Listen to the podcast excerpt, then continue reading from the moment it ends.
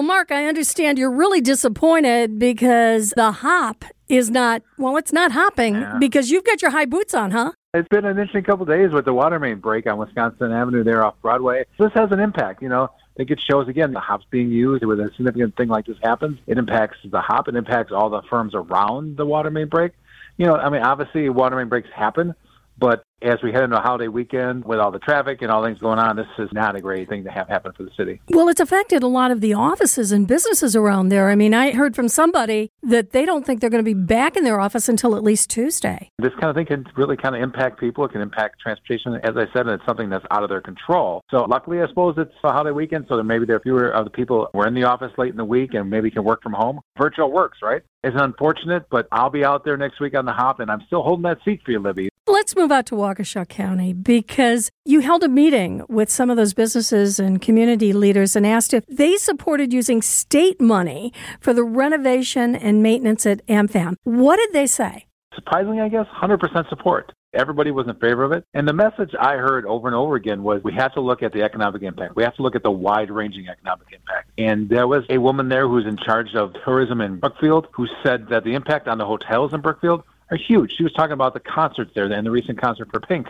She said every hotel room in Brookfield was full. So that shows the economic impact of the stadium. And when the Brewers games come down, and she said the Twins fans and the Reds fans and the Cardinals fans are in town. All of them are staying at hotels throughout the region. So we have to look at more than the team. A number of the individuals in the room were quick to admit, yeah, it's hard to hand over money to people who are being paid lots of money in sports. But it's also the realization of you have to look at the wider impact. You have to look at what the team means here to the region and what they bring to the region and the status it brings. And one point was made, if we want to draw young executives to Milwaukee, you have to have these kind of amenities. You need sports teams. All that's not here if the team moves. So, I mean, the consensus in the room was let's make this happen. Speaking of people in sports who make a lot of money, Giannis, he's expanding in investments with his brothers. Yeah. Now, what are they going to be doing? golf they're doing they're working with a number of high profile individuals in a league for golf it's fascinating for me to watch him this offseason as i'm sure you have.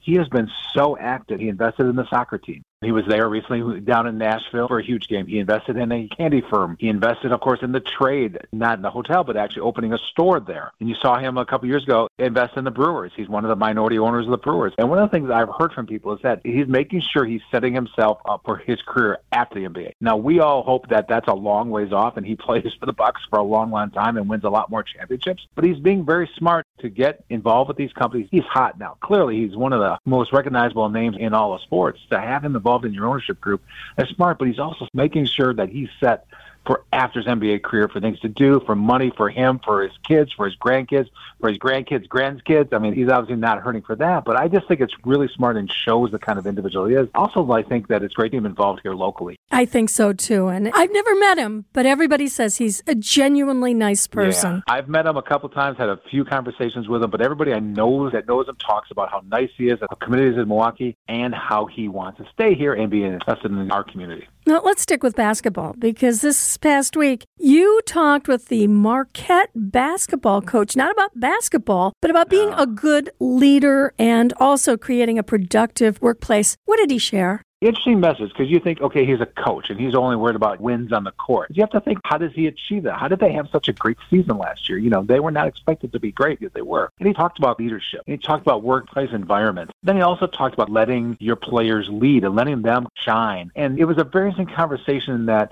you saw how he has to take these young men from all over the country, some of them from all over the world who come to Marquette, and he has to mold them into one team. And he talked about how they work together, and how they have activities throughout the year. They just went to Italy. And he tried to make that work for the workplace in terms of how you have to let your employees shine. You have to let them lead. You have to be a leader by letting others lead too sometimes. Very interesting guy. I was very impressed with his thinking in terms of how what he does applies to the workplace. We were actually honoring that day our best place to work in Milwaukee. And a number of them left with ideas how to make their place better. Let's move out to Wauwatosa, where everybody's talking about these 900 Yeah. apartments adjacent to the Boston store at Mayfair Mall and what that could mean to the city. What are you hearing about the details? And I guess the other part of that question is why are so many apartments being developed around shopping malls in and around Milwaukee? I think we'll learn a lot more in the next week about who the developer is going to be, what the specifics are in terms of all the apartments. I just think it's a fascinating story because if you look at that mall, it's been our number one mall for years in Milwaukee. Everyone talks about that, but they, like the other malls in the region, have struggled a bit in terms of how do you survive long term with just retail. It's just not going to work.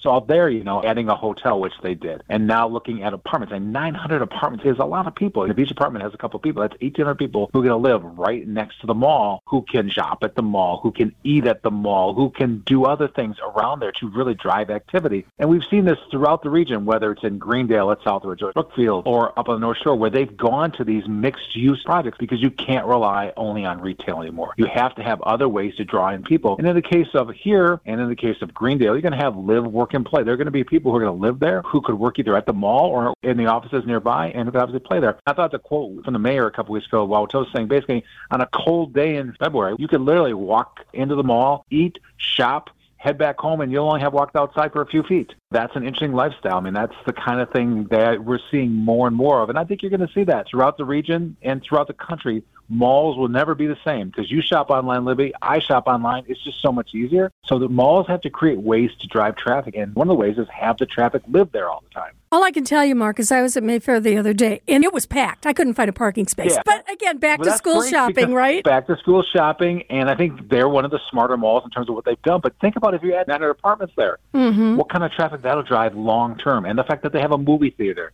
the fact that they have a hotel there, all that stuff drives traffic. That okay, if I'm at the movie and I think, oh geez, I'll stop at the store as long as I'm here, right? That's what they're trying to do is create reasons to drive you to the mall without it being specifically for a retailer. Well, what all those people are going to need is groceries.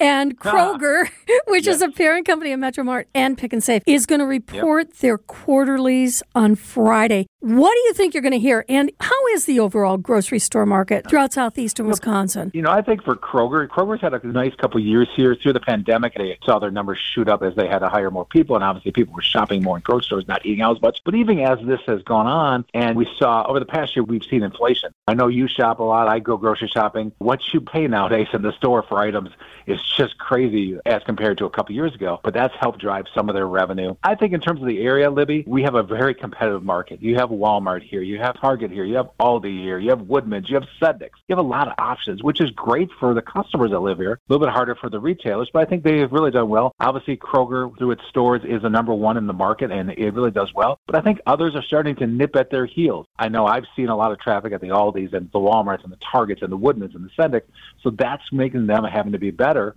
I think what's going to happen over the next few months in terms of inflation will impact them, and that will impact all of us with the price we pay. I think we're going to have a lot of options. I think we're going to have a lot of choices, and that's great news for all of us who shop a lot. I'm looking for those bargain prices. All right, finally, Bargain Mark, price is six for a dollar, right? Is that what you go for? I love it. Hey, listen, what are you doing for Labor Day? For us, it's just going to be a little bit of relaxation, a little bit of hanging out as a family, hopefully some swimming because it's going to be hot the next couple of days, and you know, just getting ready for fall. I mean, I love Wisconsin. I love Milwaukee right now. This is a great time of year, but you know what happens in September, Libby? A lot of events happen, and so I'm getting ready to get involved with quite a few over the next few weeks. Looking forward to it. Mark Kass, have a great Labor Day. Have a great holiday. I look forward to talking to you next week.